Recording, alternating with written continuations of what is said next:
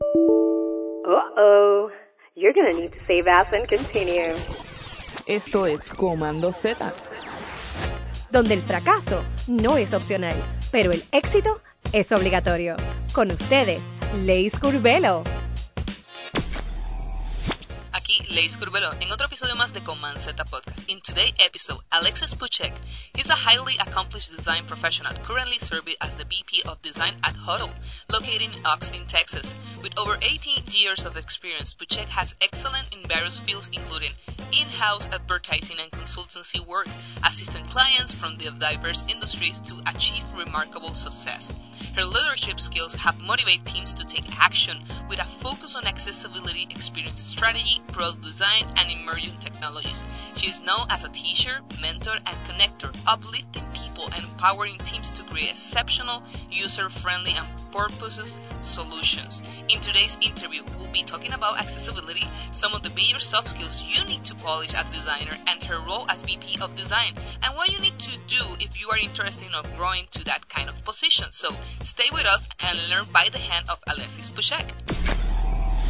Aquí Layshi Curbelo en otro episodio más de Z Podcast. Today will be in English, why not? So we have today a great speakers as always. I'm super happy to have um, this type of conversation that is, is basically my nature, accessibility. Well, a little bit of accessibility, a little bit of BP on design in terms of industry and business. But today with us is Alexis. How Alexis, how are you? Good, Lacey. Thanks for having me. And super excited to have this conversation with you. Um, for everyone that is actually listening to us, can you tell me a little bit about your background, who you are, what you do in the design industry? Let us know and let us basically meet you. Yeah, yeah, absolutely. Happy to. So, hello, podcast world. Uh, my name is Alexis Puchek. I am VP of design at a company called Hudl. We do a lot in sports technology, really trying to connect film and video of athletes and games and practices back then to those athletes, those coaches, those athletic directors to help lift them up, give them the tools that they need and want to use to be like their favorite versions of themselves. If we roll back the the time for a minute, I started my career about 20 years ago uh, in house, so working in financial services and e-commerce with companies like Visa and then PayPal the last almost decade of my career, I've been in agency and then consultancy at companies like Razorfish and then Frog. My current role at Hudl, I've been in for just over a year now. So happy anniversary to me. I'll toot that horn. Congrats. Uh, but I think, yeah, thanks. I think what's really, you know, interesting about maybe what I've done with my career is that my expertise is really always centered around all things experience related. So that can be customer experience or storytelling, connecting dots, understanding how things are being received, what the function of a product is. So I always try to find these ways to drive toward intentional, intuitive, inclusive experiences for people. When I then sort of connect that to my role as VP of design at Hudl, my role is really filled with nuance and challenges. So we're a 16 year old company who's really well established in the industry, right? So constantly asking questions around how do we keep improving upon these experiences that our customers are familiar with?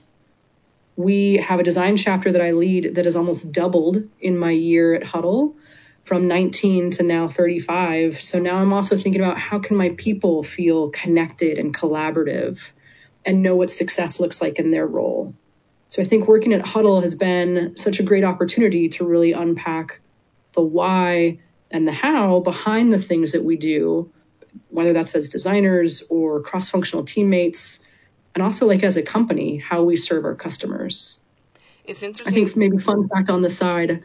Uh, I'm an adjunct teacher at Austin Community College, and I'm a master birder through Travis Audubon. So uh, I'm a really big bird nerd that's another thing that we need an extra episode just to talk about it. totally, totally. One of the things that I want to actually highlight, um, it's like uh, how you see design in every aspect, not only doing it, but also in terms of the infrastructure of design ops.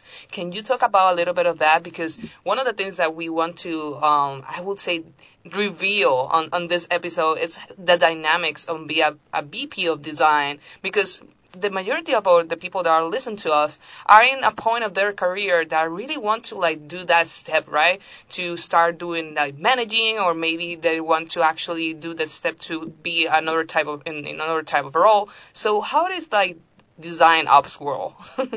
Yeah, I think, you know, what's challenging about design ops and maybe how things depend is always going to depend on the company that you work for, as well as like the maturity of the company and what it has access to in those sort of like operational areas. At Hudl, we have incredibly design, like talented designers here. So there's not a lot for me to be thinking about in terms of leveling folks up in their skill set, right? But can we refine our processes so we have more consistency or more, more continuity in the ways that we work or the ways that we're connecting with our cross functional counterparts? Heck yeah, right? We have a six year old design system. So we're not creating that from scratch and selling the value of a design system, but we're at a point where we're really thinking about how it scales to other products in the company. We're also trying to unpack the right ways and how design serves the business, right? How are we connecting the dots behind customer needs and business outcomes?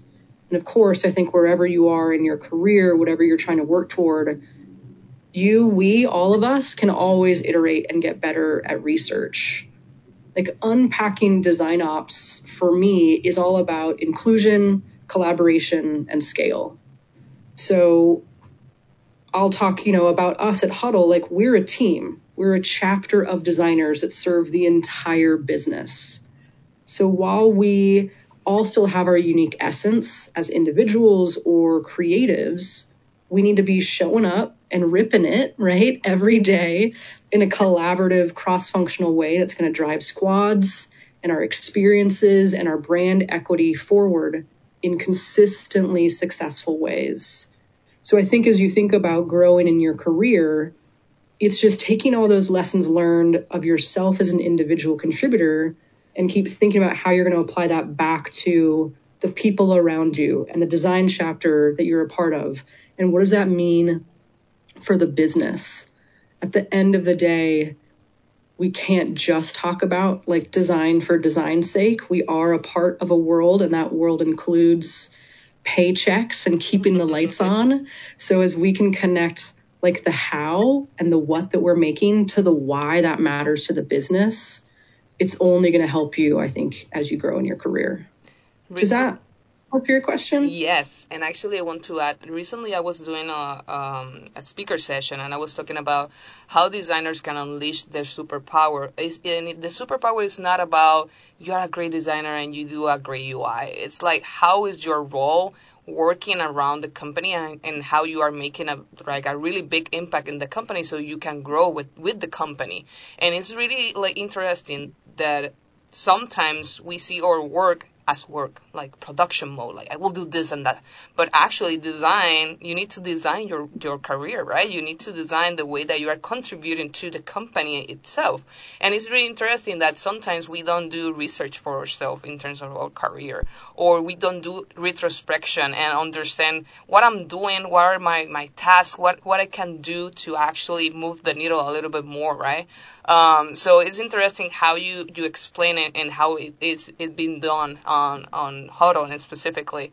And and one of the things that I want to also mention because I know that you're also an expert on accessibility, uh, how you can integrate people from other departments to this particular um, part of the design ops because it's not only designers that are part of this, correct? Yeah, absolutely. So you know, I think when people think about accessibility a lot of times people can think about accessibility at face value, right? Mm-hmm. So if mm-hmm. you're a designer, it's color contrast ratios exactly. or font size or tap space, right? And all of those things matter absolutely 100%. And because I'm going to like, yes, and this, uh, accessibility is also in the functionality. So is the tappable icon the right size, or are we also thinking about individual or in, invisible space around those icons? Can we tab through and access what needs to be accessed just using a keyboard and not a mouse? Is that focus state in order? So there's a lot of face value of like, ooh, it's pretty. I can see it. We pass color contrast, legibility, check. We did accessibility. But what's important to know is it's much more beyond that. And while I think companies can think that accessibility is just a design problem, they're not wrong in the fact that most accessibility issues can get solved during the design process up front, right? If we're designing something incorrectly, then it's only going to get coded incorrectly. but it's the execution of those designs into coded components and then also how all those coded components come together and interact together that's the other side of the coin. So when we think about cross functional partnership, accessibility touches everybody. It's how we prioritize it through product. It's how designers start to put pen to paper and make sure we're doing and making the right decisions. It's how engineers are making sure the functionality, the coding, the interactivity of these things is appropriate. QA is catching that as we're reviewing work. Um, and then all together, we're continuing to test and learn from that. So accessibility also doesn't just stop. There's no like check, high five. We did it. We did accessibility. Like it keeps going. Uh, it has to be iterative. It's like a patch. Like the majority of the times that I re- like listen to some companies, like, okay, we have a final step is accessibility. It's like it's not the final step. You need to actually integrate it in each step. If you are doing it on yeah. the final, you are doing something really wrong. I think you know what's also interesting about Hudl. So you know, we, while we are sort of B2B and we also have some B2C elements, that's business to business and business to consumer elements. Um, I think there are a lot of companies when they think about accessibility, it's like my website needs to be accessible so that someone can come here and buy my product. For Hudl, we provide a platform that like schools will use, for instance, an entire school district. And then their athletes, their coaches, their parents will log into that and use it. So not only do we have to think about is Hudl accessible for us, right, in doing the good work that we do, but is it also accessible to the customers that we are selling our platform to? Because they're going to have their own ramifications of the rule sets of accessibility conformance that they have to adhere to. So when we think about like our sales teams, for instance, who want to introduce new schools or uh, athletic departments or uh, or teams, right, to our product, they're asking us like, do you have accessibility conformance? To what level? What does that look like? Because they're adherent to it and need to be. So we're we're very far down the line of how we think about us being accessible, but also how we have to be accessible for other people who have their own accessibility conformance requirements. It's a lot of words.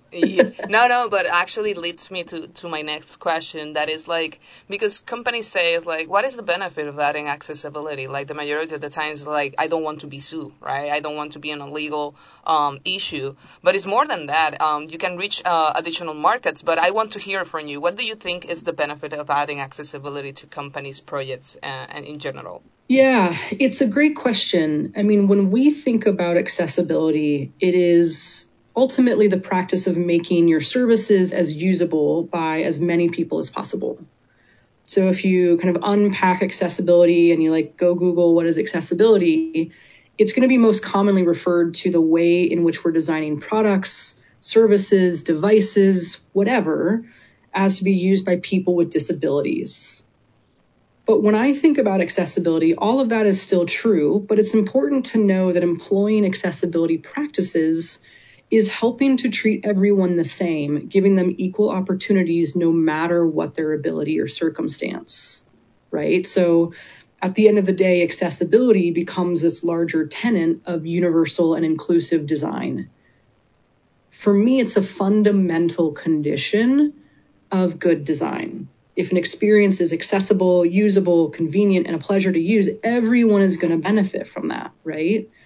And we talked a little bit about the legal ramifications, like depending on where you live, what kind of product you have, whether that's the United States or EMEA or somewhere else, there are real legal ramifications. Like you will get sued, you will get dinged by the government. Like, yes, I think the the business case for those legal ramifications are still building for some companies, but as much as you can get ahead of that, the cheaper it's going to be uh, and the less impact it might have to your brand equity.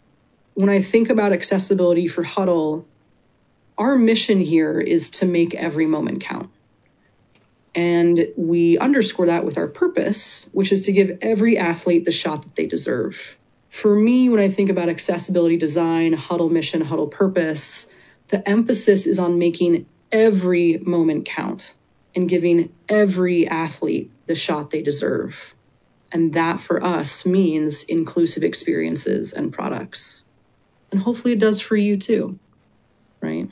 Yep, yep. When you mention like you are doing good not only for people that have dif- different disabilities or, or, capabilities, it's also how we can also benefit the ones that maybe we don't have. And, and that is something funny because I think every one of us have at least one. And, and I use my example as always. I, I use um, eyeglasses.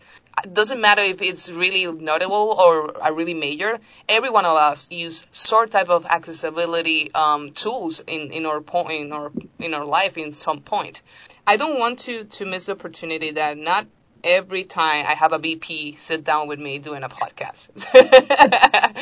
so, how is a normal day in your role, Alexis?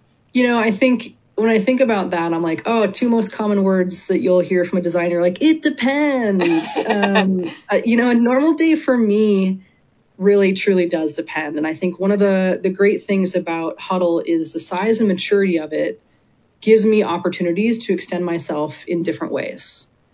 So there are times when I'm spending time with my direct reports, who are really like the directors of our business units here, and we're working together to solve bigger strategic problems.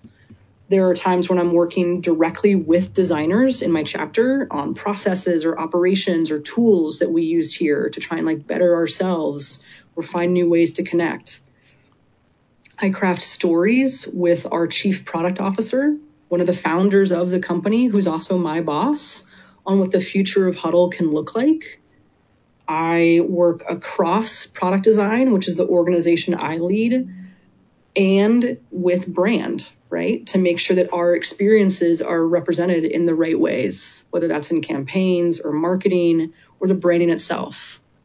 There are days that I'm on LinkedIn connecting with individuals who reach out to me so I can like hype Hudl and design and what we do here, really in hopes that they're going to like toss a job application in for the awesome roles that we're going to have open at the time. So there's not really one level or one area that I focus on I mean, all of it is coming from a design lens and what that means for Hudl and what that means for us as individuals. But like in a couple of weeks, I'm heading over to London, Den Bosch, and Chiavari to see my design team over there. And I've like wholly cleared my calendar so I can just focus with connecting with them and the other folks in those offices. So you know, the things that I'm going to do that day are going to be working sessions and I'm sure dinners and we're going to go play shuffleboard or something like, I don't know. Um, but we're going to go do fun stuff as a team. If I think about how this might translate to, to the listeners then, right? Like as you grow in your seniority in your career, for instance, there are always going to be infinite things to do. So you know, I think that there are probably, I don't want to say infinite, many skills that you can build over time to be a VP. The the three that I think really stand out for me are number one, time management. So, you know, as designers, you're working on a squad, right? Our timelines are spelled out for us. You have this scope of work, it's due next week, check, we did it. But as you grow in your career, things get more and more ambiguous. Mm-hmm. You're going to have ownership over multiple things. You stop working on squads and start like owning whole teams or departments or business units or initiatives. Timelines then begin to be determined by you. So I think it's important to keep refining those skills, the methods, the processes to manage yourself and your time like just build those capable capabilities now and keep fine tuning them because I know how easy it can be to like procrastinate and I'll get it later and then all of a sudden you have 40 meetings on your calendar in a day and that later means tonight, the weekend or whatever because you have to get it done because you're that air quote last line of defense, right? You're you're the leader, you're the big boss. It's on you. So I think time management is one. Okay, so number two, I think is uh, I would say is self prioritizing. So this really goes hand in hand with time management. Determining what you or others are going to work on is going to increase as you grow in seniority. So you got to be thinking about what do you say yes to, right? Why are we doing this work? Do you understand the impact it's going to have on the business? At the end of the day, you can't do everything at once. And you have to find the ways to prioritize what you're going to work on now versus later. And I'll give you all like a moment of vulnerability, right? Like I'm actually struggling with this right now. I have a bunch of things I'm trying to do for my team at Hudl, and it's wearing me very thin which doesn't necessarily mean like my days suck, right? It just means that I don't always have the time around me to do the things that I'd like to have. So, what I'm doing is I've planned to close a lot of these things out this quarter, even this month, so that I can get time and focus back to work on the other areas that aren't necessarily more important, but maybe need more time or more attention or more of me versus more collaboration. So self prioritizing is really being able to connect time management on how you literally do stuff with the hours in the day to then what are you saying yes to? Why does it matter? What impact is it going to have? Uh, and how do you make sure you're not burning yourself out because it only gets more ambiguous and more weird and more like you on you to figure it out as you grow. You, you mentioned something really, really important that um, resonate with me is what do you say yes to? Um, we don't want to say no, and we sometimes think, and I, am saying we uh, uh, as designers and the people that listen to us, because yeah. people think I will lose something, I will lose an opportunity, I will lose a client, I will lose like a colleague. Like how you can do like a self, I will say a self assignment and say like this, I need to say no yeah, I think it depends, right? Magic words uh, on on what you're saying yes to. So, you know, is it something that you love and you're passionate about, but it's probably not going to have a big impact. But if you don't do it now, it, it will go away. Like it will just be time time disappeared.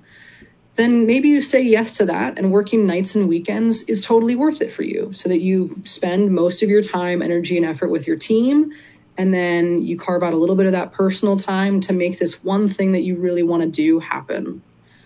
There are other things that you can do if you're thinking about how do we prioritize something for the business, right? And what are we saying yes to? There are different frameworks like two by twos and market evaluations where you're hopefully, as a design leader, working with your product leader, right, to understand what stage are we in as a company? Are we experimenting? Are we growing? Are we sustainable? And what does that mean to how we're going to address the needs of our market? Like, do we need to go after something with net new features? Do we need to innovate here? Or do we just need to keep the lights on and really just sustain what we're doing because we might sunset this product, for instance? Like, based on that understanding, based on the needs of the market or the needs of the business, right? As well as mapping to the needs of the customer, that can help you have conversations to say, okay, is this effort worth it? And that might be worth it in lifetime value back to the business. It might be worth it in excitement generated and brand equity or like new feature release for a customer. It might be both. But having those conversations with your cross functional counterparts are what are going to help you say yes unless it is truly something that you yourself own. So magic works depends on communication. always, always. Licencias web.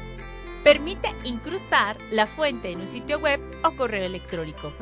Las licencias tipográficas para uso web pueden adquirirse mediante un pago único o mediante una suscripción o pago recurrente que suele ser mensual o anual y su costo suele depender del número de visualizaciones mensuales que tiene el sitio en cuestión. Es importante tener en cuenta estas diferencias al adquirir una fuente tipográfica para asegurarse de que se ajuste a las necesidades específicas de cada proyecto. Elegir una fuente tipográfica que cubra tus necesidades y cuya licencia no te meta en problemas puede ser complejo. Recuerda que en nuestro libro Elementype tratamos estos temas con mayor detalle. Nosotros podemos ayudarte. Escríbenos a plus@tipastype.com. Tipastype, tipografía y licencia. Noticed that um, you you've been doing like a lot of different things on your career, and that's why you are a VP of design. You have a different type of, of skills and, and core things that you work on it. But um, every time that I have this type of interviews, I, I took it as an opportunity to also learn. And let's put it this like hypothetical case. if I want to be a VP, what are the type of like competencies that I will need as a designer to get to there? Yeah, I think this is this is maybe how I was taking your question previously, right? Like time management, self-prioritization are huge. For me, I think the third is being introspective. Um, and I'll I'll take a step back after this and kind of unpack design competencies too. But if I think about being introspective, it's you know we as people can be very focused on ourselves. That's just how that's how we exist in the world here are my accomplishments, here's the work that I did, right? As you grow in your career, it's not that your individual accomplishments aren't going to be important because they totally, totally are, but they should help be the driver for the overall impact on your business and design chapter. I say chapter because that's what we call it here at Hudl. But that, right, is the impact could be positive, it could be negative, it could be something in between. So if I'm seeing your accomplishments and hearing how they went, like that's nice, like cool, man, high five. But you need to be able to dig deeper around how these accomplishments help set the team up for success or removed hurdles or helps you overcome growth areas and what that means for the business or for the team, right? You need to connect dots. This introspection around successes, failures, opportunities for problems to solve, brainstorming, whatever are all solid demonstrations of strategic thinking, planning, and reflection that someone like I would look for in more and more senior roles. So, you know, I know that those are more sometimes what we might call soft skills, right? It's the people mm-hmm. skills, it's the I am a person skill, time management, self prioritization, being introspective. But I think those are the hard those are the hard ones, right? Like nobody teach you. No, yeah, there's no easy framework for like how do I learn how to be introspective? Do these five steps. Like that does not exist in the world. Like there's not a, a, desi- a routine like a gym routine for do that.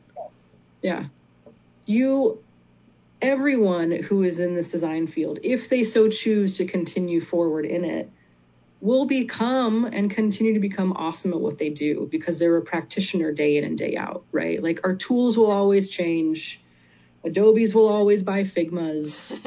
you know, like we won't open that can of worms on this call. Um, but it's those tools, those frameworks, those skills. You're always most likely going to have some support structure around because there's a community that's in it with you things like management and choosing to become a people manager versus like a creative leader around craft practicing and like being a principal, for instance, rather than a director. Management are skills that you have to build. How do you lead teams? How do you build budgets? How do you think about long term engagement and retention of people, happiness, inclusion of how they show up in their day to day environments?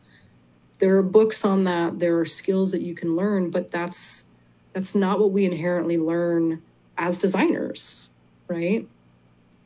I think as well, as you grow in your career, you don't have to know how to do everything. Like, I'm just going to put my cards on the table right now. I am a terrible visual designer. Like, that's why we not, are get together. Me too.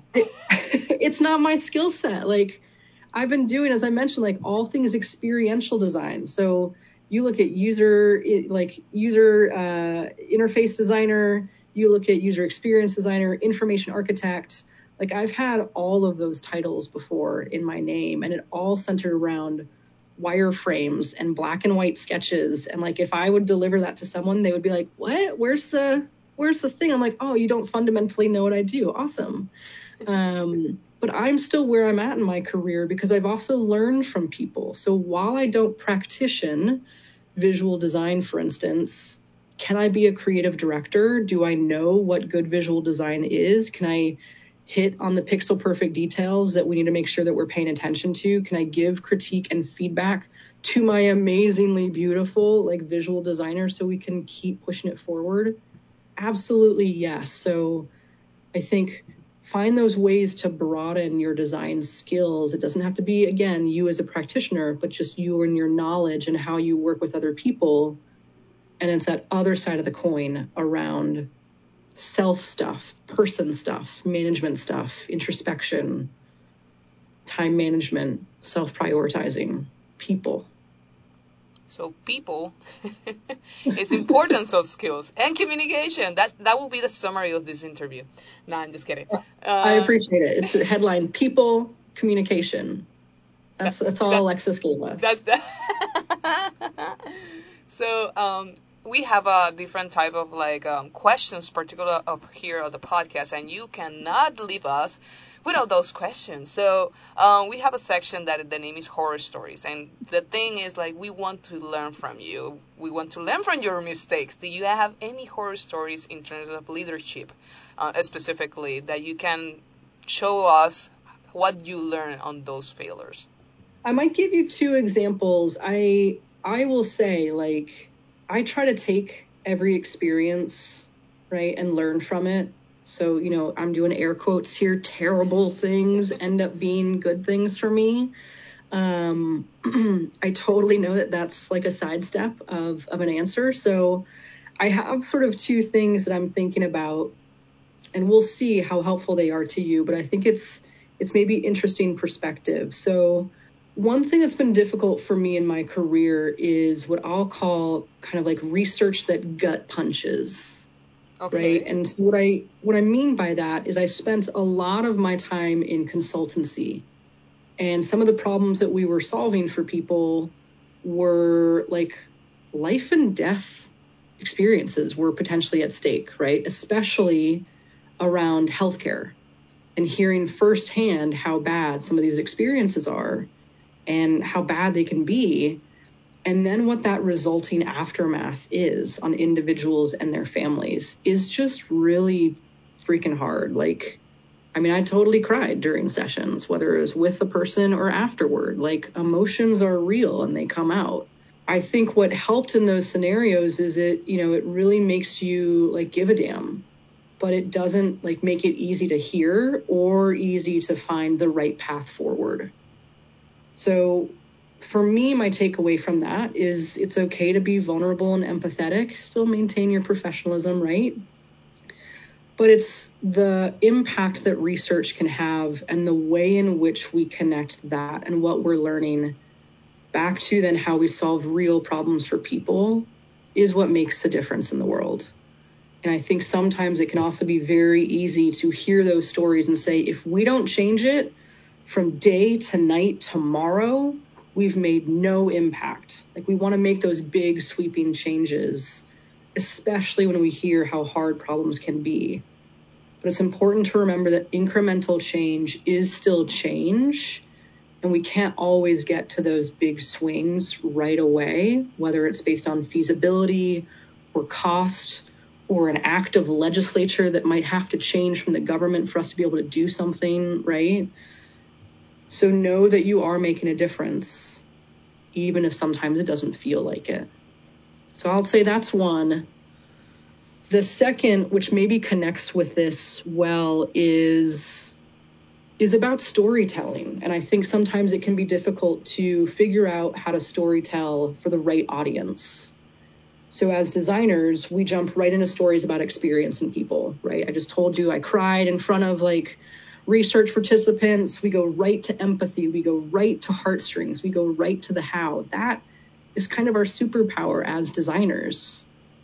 And it's important for us to find the right ways to understand the audience that we're presenting our work to, whether that audience is other designers or a classroom or the executive suite. And we need to be able to tailor our stories to that audience for the right impact and the right outcome, right? And that's no easy feat. So I've definitely had some I mean, maybe I'll say failures, right? Where we just got literally shot down in the room because we leaned way too far into empathy and not enough into business outcomes. Or we told the story in the wrong order for our audience because we really wanted to build up to the message rather than just start with it right outside the gate. And there's not one right way to tell a story, and it's not always easy to keep figuring out the right path for the right audience but it's something we always have to keep working on and perfecting. And there's ways to think about your audience before you present and start to unpack what do they care about? What matters to them? What are they thinking about? So that you're not telling the designer designer first story unless you need to. You might need to tell the business story and then connect the empathy and the heartstrings at the end, for instance.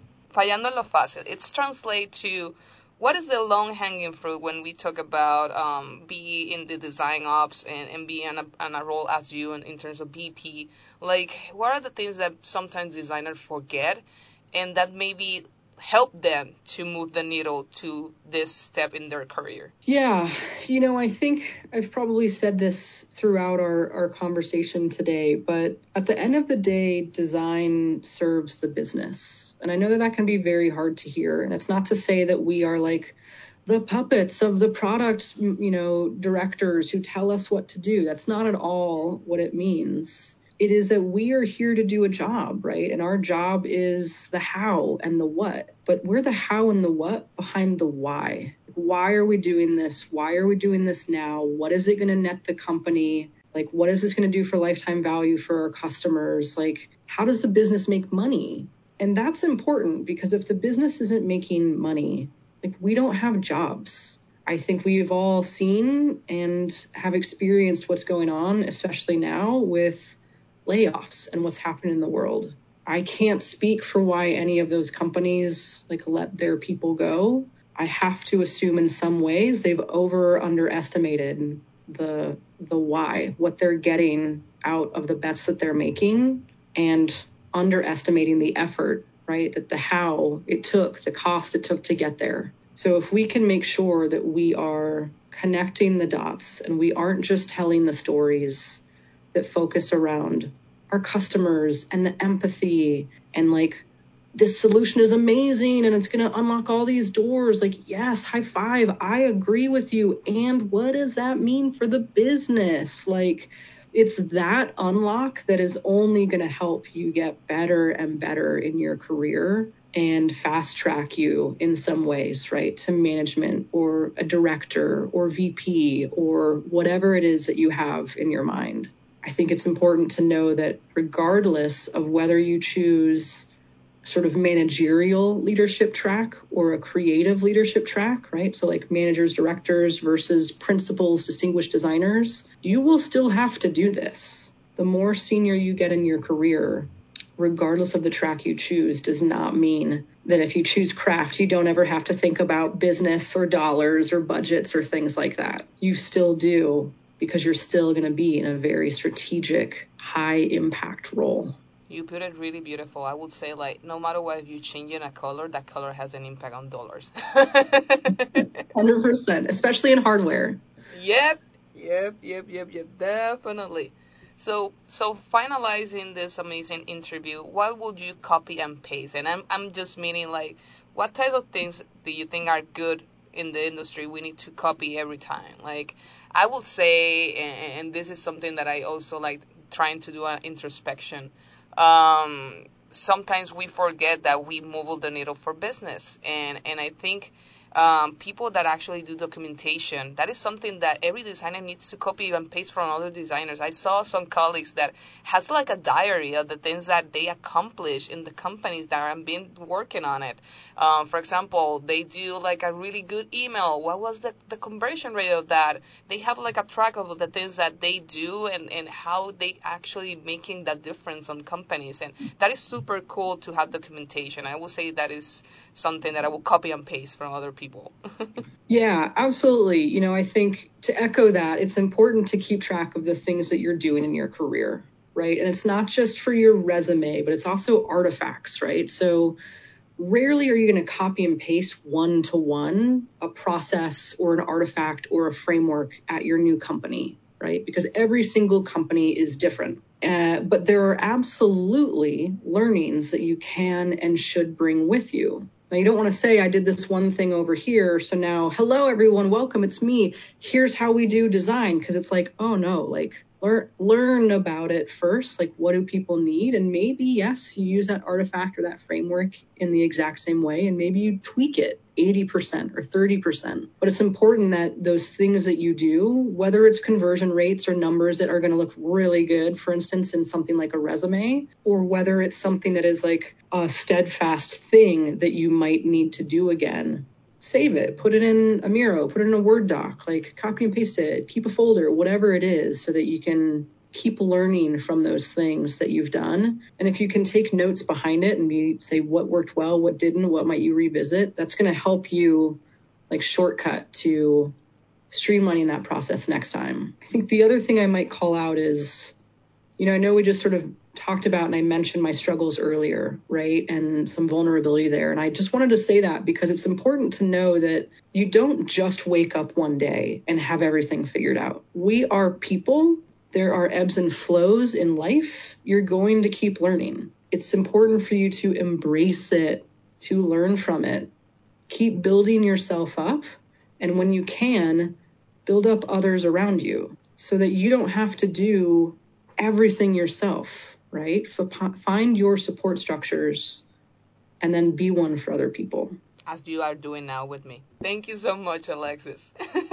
You're welcome. Thank you so much for having me. Thank you for for let us um, learn from you and, and listen to your amazing story. And I know that it will be echo for, for other designers that want to to follow this path be a VP. Let's all be VPs together. And it's okay if you don't want to be a VP. Like, be who you want to be. That's what life's about. Yep.